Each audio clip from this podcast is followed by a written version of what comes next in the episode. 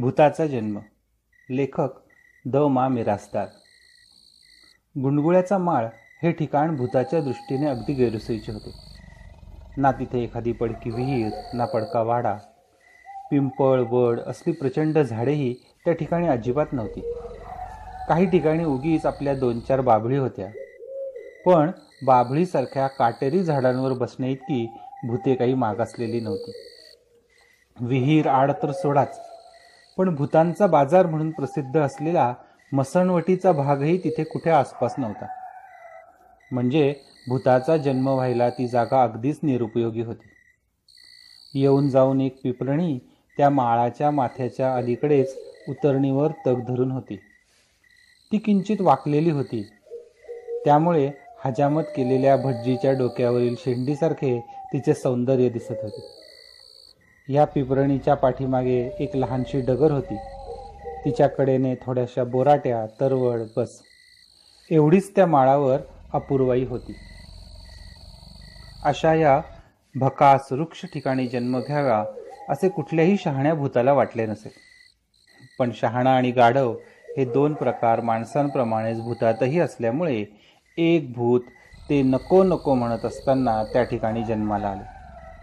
आपण कुठे जन्माला यावे हे कुणाच्याच हातात नसते. त्यामुळे त्या भूताला गुंडगुळ्याच्या माळावर अगदी नाक मुठीत धरून या जगात उडी घ्यावी लागली. म्हणजे झाले काय? त्या दिवशी अमावस्या होती. रात्रीचा काळाकुट्ट अंधार सगळीकडे दाटला होता आणि अशा भयानक वेळी पैलवान तुकाराम लांडगे हा माळावरच्या गाडीवाटेने खालच्या वस्तीकडे चालला होता. तुकाराम म्हणजे देशमुखाने पाळलेला पठ्ठ्या होता. रोज पाच पाचशे जोर आणि खाटुमखुटुमचे जेवण कधी चुकत नसल्यामुळे त्याच्या दंडाच्या बेडक्या कडक फुगल्या होत्या. मांड्यांचे पट फिरत होते. गर्दन उतू चालली होती आणि आधीच आखूड असलेले नाक गालात गडप झाले होते. कानशिलावर गुच्चे बसून बसून त्याची भजी झाली होती. तो चालू लागला. म्हणजे अंबारीचा हत्ती झुलल्यासारखे वाटत होते. पण एक गोम होती. तुकाराम आडनावाने लांडगे असला तरी त्याचे काळी जुंदराचे होते. देवधर्म भूतपिशाच जादूटोणा मंत्रतंत्र असल्या गोष्टींना तो फार दचकत असे. म्हणून आज अंधारातून चालताना त्याची छाती लटलट करीत होती आणि तोंड कोरडे पडले होते. मनात नाना विचार येत होते. हा माळ एकल्याने तुडवायचा सोबतीला कुणी नाही. समजा धरले एकदम भूताने आणि घुसळले आपल्याला तर मग? मग काय करायचे? भूताला दंडवत घालून त्याचे पाय धरायचे? पण चायला तेही उलटे असायचे. का इकडच्या बाजूने नमस्कार करून तिकडच्या बाजूने पाय धरायचे? छे छे. त्यापेक्षा सुसाट पळावे हे चांगले. पण तसे तरी होईल का? हात लांब करून धरले त्याने म्हणजे मग? मग मात्र सोडायचे नाही ते. काय करावे बरे? तुक्याच्या लहानशा डोक्यात अशा तऱ्हेचे भयंकर विचार येत होते.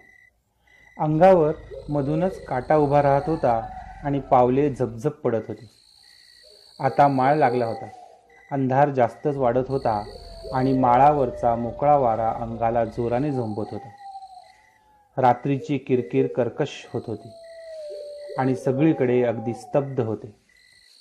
लांबून कुठून तरी क्वचित कुत्र्याची भुकभुक ऐकू येई.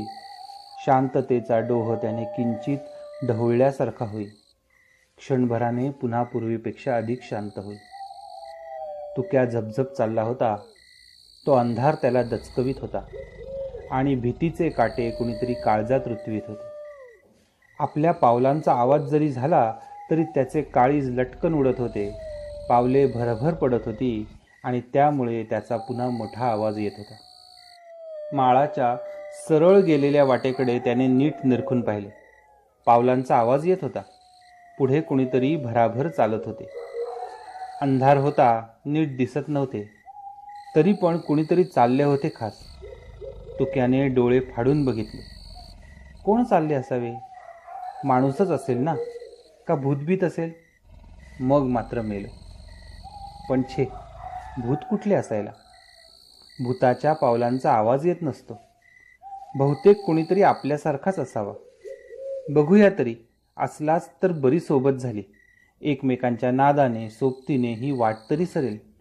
असा विचार करीत तुकारामाने पावले झपाझप टाकली अंतर तोडले आणि तो माणूस जवळ राहिला हे साधारण दिसल्यावर त्याने हळी दिली.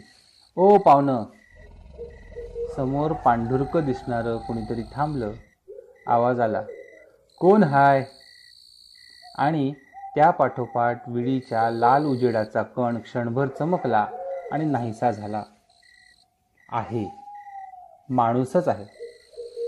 कारण भूत विडी ओढते ही गोष्ट अजून कधी आपण ऐकली नाही.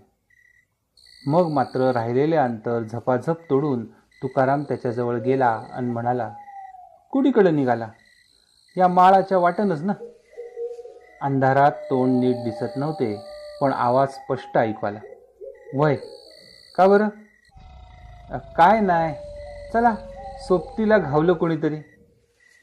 असं बोलून तुकारामाने पावले पुढे टाकली. तो पावणाही हल्ला. का हो? सोबतीचं काय काढलं? भेताबिता काय रातच्या चालीला? आता तुकारामाने चंची काढली होती. खरं म्हटले तर मघापासून ती खिशात वळवळत होती. पण मगाशी भीतीमुळे तेवढी उसंत नव्हती.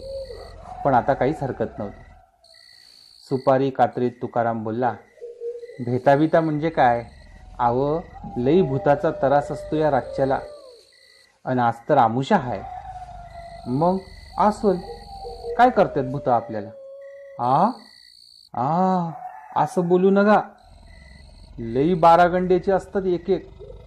हाडळ तर लई वाईट म्हणतात अरे तसं म्हणत्यात निक्क. पाहुणा म्हणाला पण एका नबी भूत बघितलं नाही. उगा आपला चावटपणा. म्हणजे? तुमचा विश्वास नाही म्हणा की. अजिबात नाही. आ? बघा. दावला एकदा हिसका म्हणजे समजल. आत्ताच काय दावायचं ते दाव म्हणावं त्याला. बघू. होऊन जाऊ दे. पाहुणा असा एकेरीवर आला तेव्हा तुकाराम गडबडला. त्याचे काळीज पुन्हा लुटू लुटू उडू लागले. हो खरंच एखाद्या भूताने हे ऐकले आणि घेतले मनावर म्हणजे? मग आला का पचिताप? उगीच पिढा आपल्या पाठीमागे. काय बघायचं असेल ते एकला जाऊन बघ म्हणावं. आत्ता हा ताप कशाला? मग तोंडातले पान थुंकून तो म्हणाला जाऊ द्या राव या गोष्टी उगीच भ्या वाटतीया. भ्या वाटाया काय झालं? पावणा आयटीने म्हणाला. मोप गोष्टी ऐकल्यात असल्या म्या सांगू का तुम्हाला एखादी? हे ऐकल्यावर तुकाराम भयंकर घाबरला. भूताच्या गोष्टी चार माणसात बसून दिवसा उजेडी ऐकायच्या असतात. आमुषेच्या रात्री गावाबाहेर माळावर जर ते ऐकू लागलो तर मग फार कठीण काम झाले. नका महाराज आत्ता या वक्ताला असलं का आई काढू नका. लई खवीस आहेत भूत इकडची. असं? तर आव एकदा आमच्या गावातल्या सोनारावर भूत लई खुश झालं. तुकाराम उत्साहाने सांगू लागला त्याची गोष्ट बंद करायच्या नादात आपणच एक गोष्ट सांगू लागलो आहोत याचे त्याला भानच नव्हते. पाहुण्यानं नुसता हुंकार भरला. का म्हणाल? तर सोनार रोज आपलं सोनं तापवायचं लाल करायचा आणि पाण्यात बुडवायचा. त्याचा आवाज व्हायचा चुर्र असा. तो आवाज भूताला लई आवडायचा. निक्का तो आवाज ऐकायला म्हणून ते भूत रोज त्याला सोनं आणून द्यायचं रातच्या वक्ताला. आणि म्हणायचं तापी होते. कुठनं आणायचं सोनं? पाहुण्यानं मदत विचार काय बाबा आपल्याला ठाव नाही. तुकाराम दोन्ही गालांना हात लावून म्हणाला आणायचं ते कुठून तरी एवढं खरं. तर काय सांगत होतो? आणायचा. आणि सोनाराला म्हणायचा तापीव. तापीव? हा तापीव. आणि आवाज काढ त्याचा. सोनार आपला तापवायचा की लाल होईस तर आणि पाण्यात घालायचा. आणि जेव्हा चुर्र असा आवाज व्हायचा त्याचा तेव्हा ते भोत ही ही ही करून खिंदळायचं बघा. आणि जायचं निघून. मग पुढे काय झालं? काय व्हायचं? आव ते सोनार गेला भिवून रोज रातच्या पारीला ही पिढा.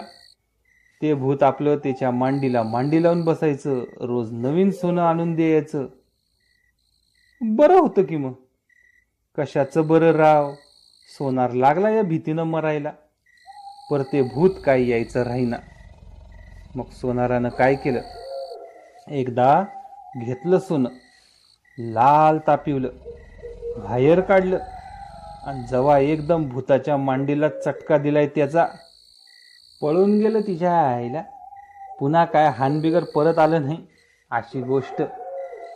गोष्ट ऐकून पाहुण्याला भीती वाटू लागेल अशी तुकारामाची कल्पना होती. कारण ती सांगताना तो स्वतः घाबरला होता. आणि इकडे तिकडे दचकून बघत होता. पण पाहुणा हसू लागलेला बघून त्याला आश्चर्य वाटले. काय माणूस आहे. भूताची एवढी भयंकर गोष्ट सांगून सुद्धा त्याला काहीच भीती वाटत नाही. म्हणजे आता कमाल झाली. मग तो थोडा रागावून म्हणाला हसताय तुम्ही. पाहुणा हसत हसतच म्हणाला मग काय रडू? बघा बरं का समजेल एखाद्या येळाला मग समजच हसणं येईल बाहेर. तुकारामाने कळकळीचा इशारा दिला आणि तसे करताना तोच पुन्हा जास्त घाबर. येऊ द्या हो. पाहुणा दाट होत चाललेल्या अंधाराकडे बघून म्हणाला काय होईल हुन हुन असं? आ? त्या गणप्यासारखं आणि त्याच्या दोस्तासारखं होईल तुमचं? तुकारामाने अडखळत अडखळत सांगितलं. त्याचं काय झालं? पाहुण्यानं आता तोंडावर धोत्राचा सोगा घेतला होता तरीही हसू बाहेर पडतच होते. आता खरोखरच त्या माळावर अंधार चांगला दाटला होता. वारा सो सो करीत धिंगाणा घालीत होता. अंगाला झोंबून शहारे आणीत होता. माळावरची ती पिपरणी आता लांबून अंधूक दिसत होती आणि तिची पाने विचित्रपणे सळसळत होती. सगळीकडे अगदी स्तब्ध होते. तुकारामाने इकडे तिकडे चोरटेपणाने बघितले आणि हळू आवाज काढून तो म्हणाला त्याची काय गंमत झाली? ते बी असंच. दारू प्यायचं दरोडं घालायचं आणि कुठं बी हिंडायचं.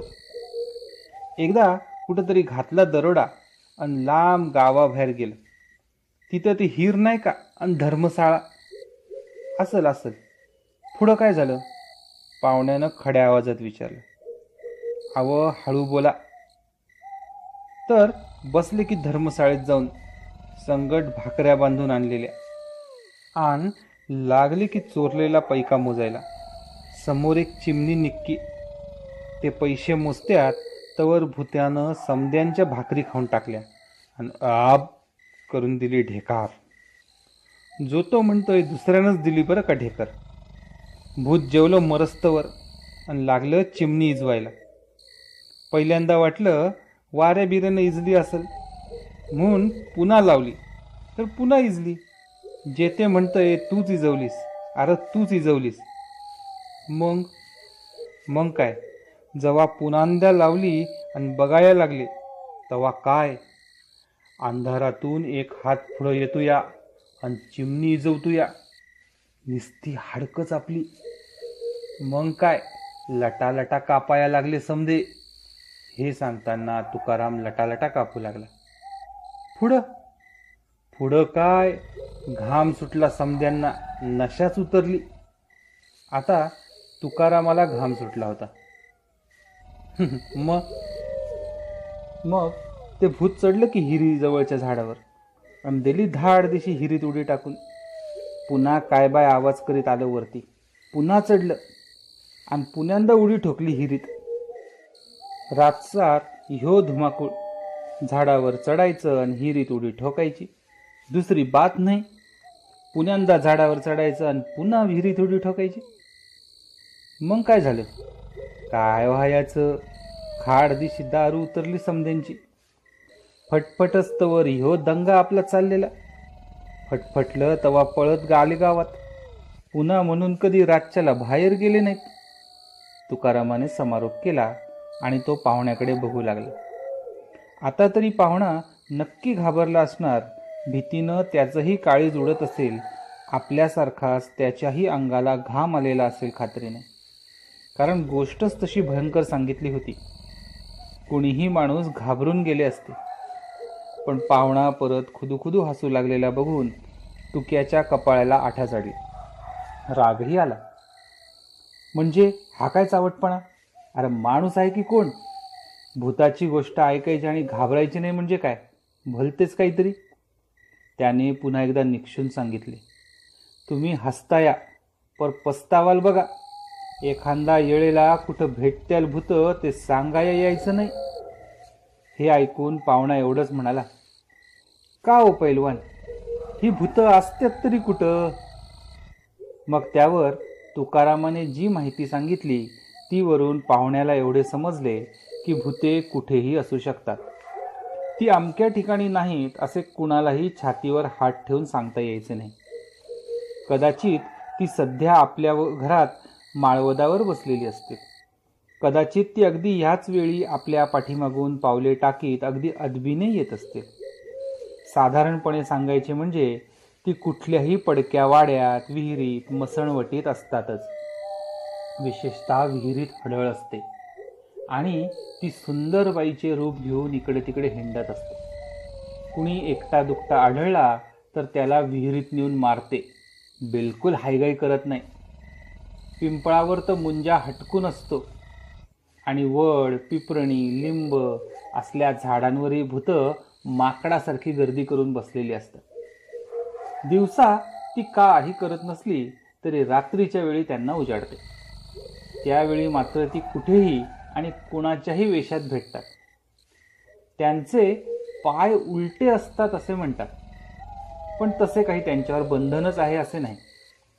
अमावस्येच्या रात्री तर ती हमखास फिरायला निघालेली असतात अशा वेळी त्यांच्या संबंधी काहीही बोलणे अगर त्यांच्या दृष्टीस पडणे धोक्याचे असते. आता माळ निम्म्याच्या वर तुडवून झाला होता आणि समोरचे एकुलते एक पिपरणीचे झाड जवळ येत चालले होते. वाऱ्याने त्याची पाने विचित्रपणे सळसळत होती. झाडाची रस्त्यावर पडलेली सावली त्या अंधारातही चांगली दिसत होती. सावलीचा तो काळा डाग रस्त्यावर चमत्कारिक रीतीने हालत होता. तुकारामाने सांगितलेली माहिती ऐकल्यावर पाहुणा काही बोलला नाही. तसाच पुढे चालला. डोके खाली करून मग त्याने खिशातली विडी काढली. काड्याची पेटी काढली. नंतर तो म्हणाला या पिपरणीखाली बसायचं का दोन मिनटं? हे ऐकून तुकाराम एकदम गडबडला आणि बावरून म्हणाला हां? आणि ते कशाला हो? विडी वाढायची आहे. या माळावर काडी नाही पेटायची. बसू तिथंच आणि निघू लगेच काय? नाही ते खरं तुमचं पर पर काय? नाही या पिपरणीखाली नगावं. पुढं वडा कुठं तरी का हो? भ्या वाटतं या काय? भ्या म्हणजे काय? पण थोडं वाटतं या खरं. भूत असलं म्हणता वय तिथं. नाव काढू नका त्याचं.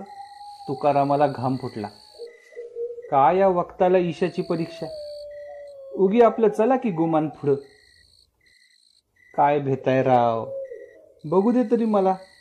कसं असतंय भूत ते. आणि तुम्ही बी बसा माझ्या संगट. ह्या आपल्याला नाही बघायचा?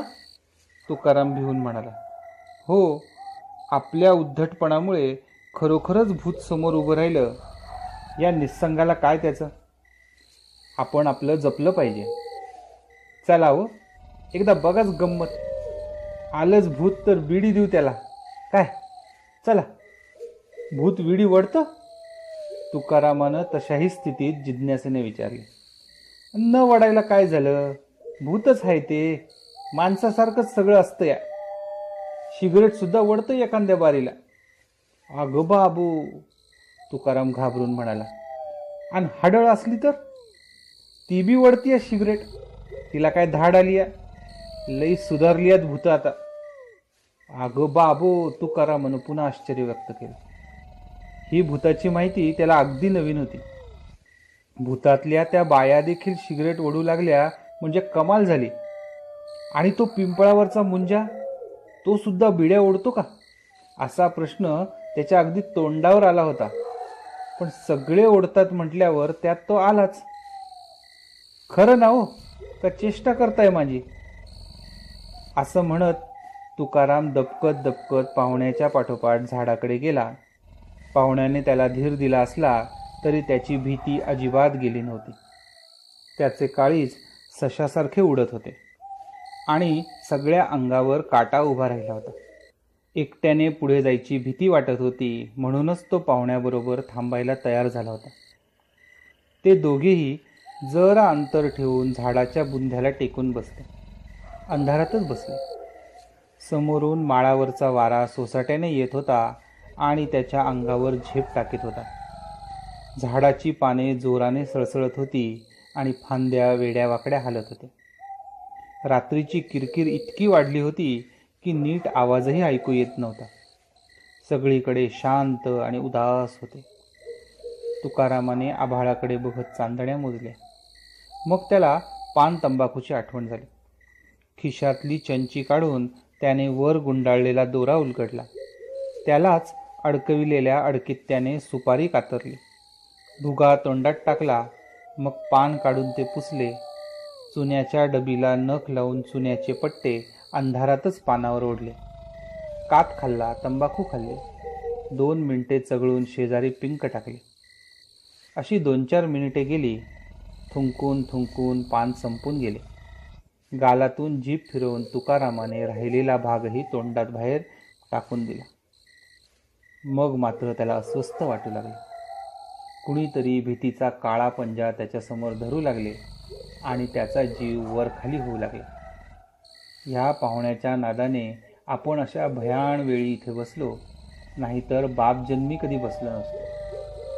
नसती बिलामत एखाद्या वेळी दिसला वेडावाकडा प्रकार म्हणजे गच्छंतीच व्हायची आपली. छे छे. इथे बसण्यात फार गाढवपणा आहे. अजून कसं या पाहुण्याचे बिडी ओढणे संपले नाही?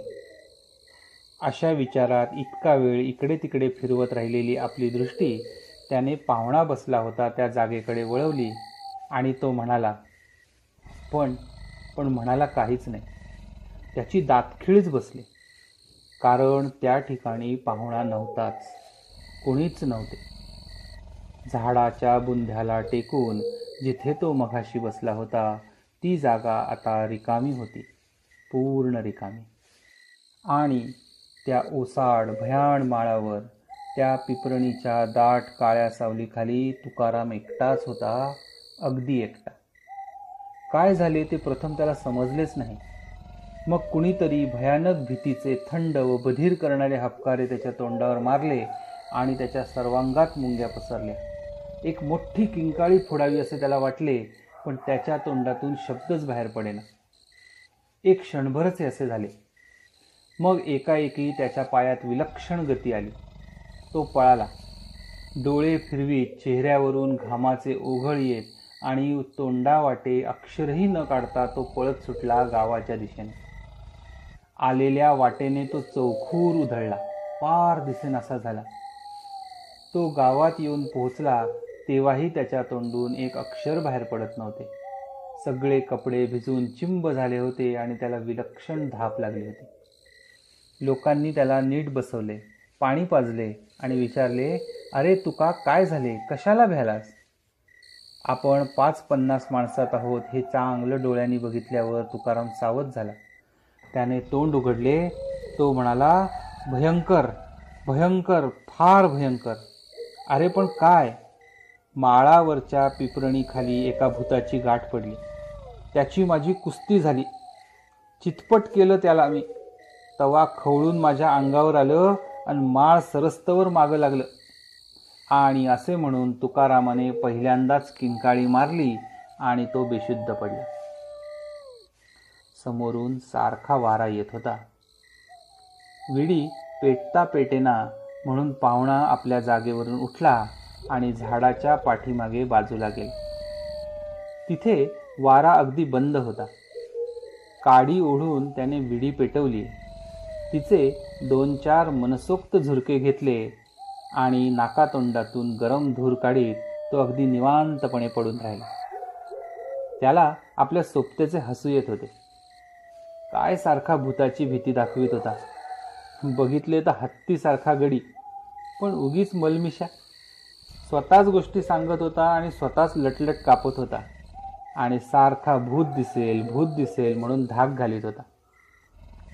या विचारात काही मिनिटे केली आपल्या सोबत्याचे एक अक्षरही ऐकू आले नाही. हे पाहून पाहुणा मनात चमकला. गडबडीने विडी विजवून तो पलीकडच्या बाजूला आला. त्याने बघितले पण कुणीच नव्हतं तिथे. तो पैलवान बसला होता ती जागा अगदी रिकामी होती. त्या ओसाड माळावर दाट सावलीच्या पिपरणीखाली तो अगदी एकटा होता आणि रात्र अमावस्येची होती. हे बघून पाहुणा एकदम बधिरला. काय झाले ते प्रथम त्याला नीट समजलेच नाही. डोळे चोळून त्याने पुन्हा एकदा नीट बघितले आणि मग त्याचा भयंकर अर्थ त्याच्या ध्यानी आला. मग तो तिथे थांबलाच नाही. भीतीने गुरासारखा ओरडला. त्याचे सगळे रक्त उलथे पालथे झाले आणि एक किंकाळी फोडून तो विलक्षण वेगाने पळाला. दगडाधोंड्यातून ओढ्या नाल्यातून रानावनातून पळाला. पळताना त्याने एकदाही मागे तोंड वळून पाहिले नाही. तोंडावरून घामाचे पाट वाहत आहेत चेहरा पांढरा फटक पडला आहे. छाती भात्यासारखी वरखाली होत आहे. अशा स्थितीत तो कुठल्या तरी वस्तीला येऊन पडला. मरू घातलेल्या जनावरासारखा फेस गाळू लागला. अशा रीतीने पिपरणीवरच्या भूताने आल्या आल्या दोन माणसांना दणका दिला. ते भूत पुढे लवकरच मोठे झाले. त्याची वंशावळही वाढली. जाता येता माणसांना अडवून त्यांच्याशी ते दंगामस्ती करू लागले. कुणी त्याला झाडाच्या बुंध्याला टेकून सबंध रस्त्यावर पाय पसरून बसलेले स्वतःच्या डोळ्यांनी पाहिले. अमावस्येच्या रात्री कुणी सबंध माळावर दिवट्याच दिवट्या नाचताना पाहिल्या त्यावरून तेथे शे दीडशे तरी भूते असावीत असे लोकांना स्पष्ट कळून चुकले. आता ती वाट बंद झाली आहे. रात्रीच्या वेळी तर तिकडे कोणी फिरकतही नाही. येऊन जाऊन गावातले धाडसी लोक तेवढे अमावस्येच्या रात्री तिकडे जातात. भूतांच्या दिवट्या नाचताना बघतात आणि त्यांच्या पंक्तीला बसून जेवण करून माघारी येतात. आणि तुकाराम लांडगे ही नेहमी गोंडगोळ्याच्या माळावर भूताची आपण कशी कुस्ती केली याचे फक्कड वर्णन करत असतो.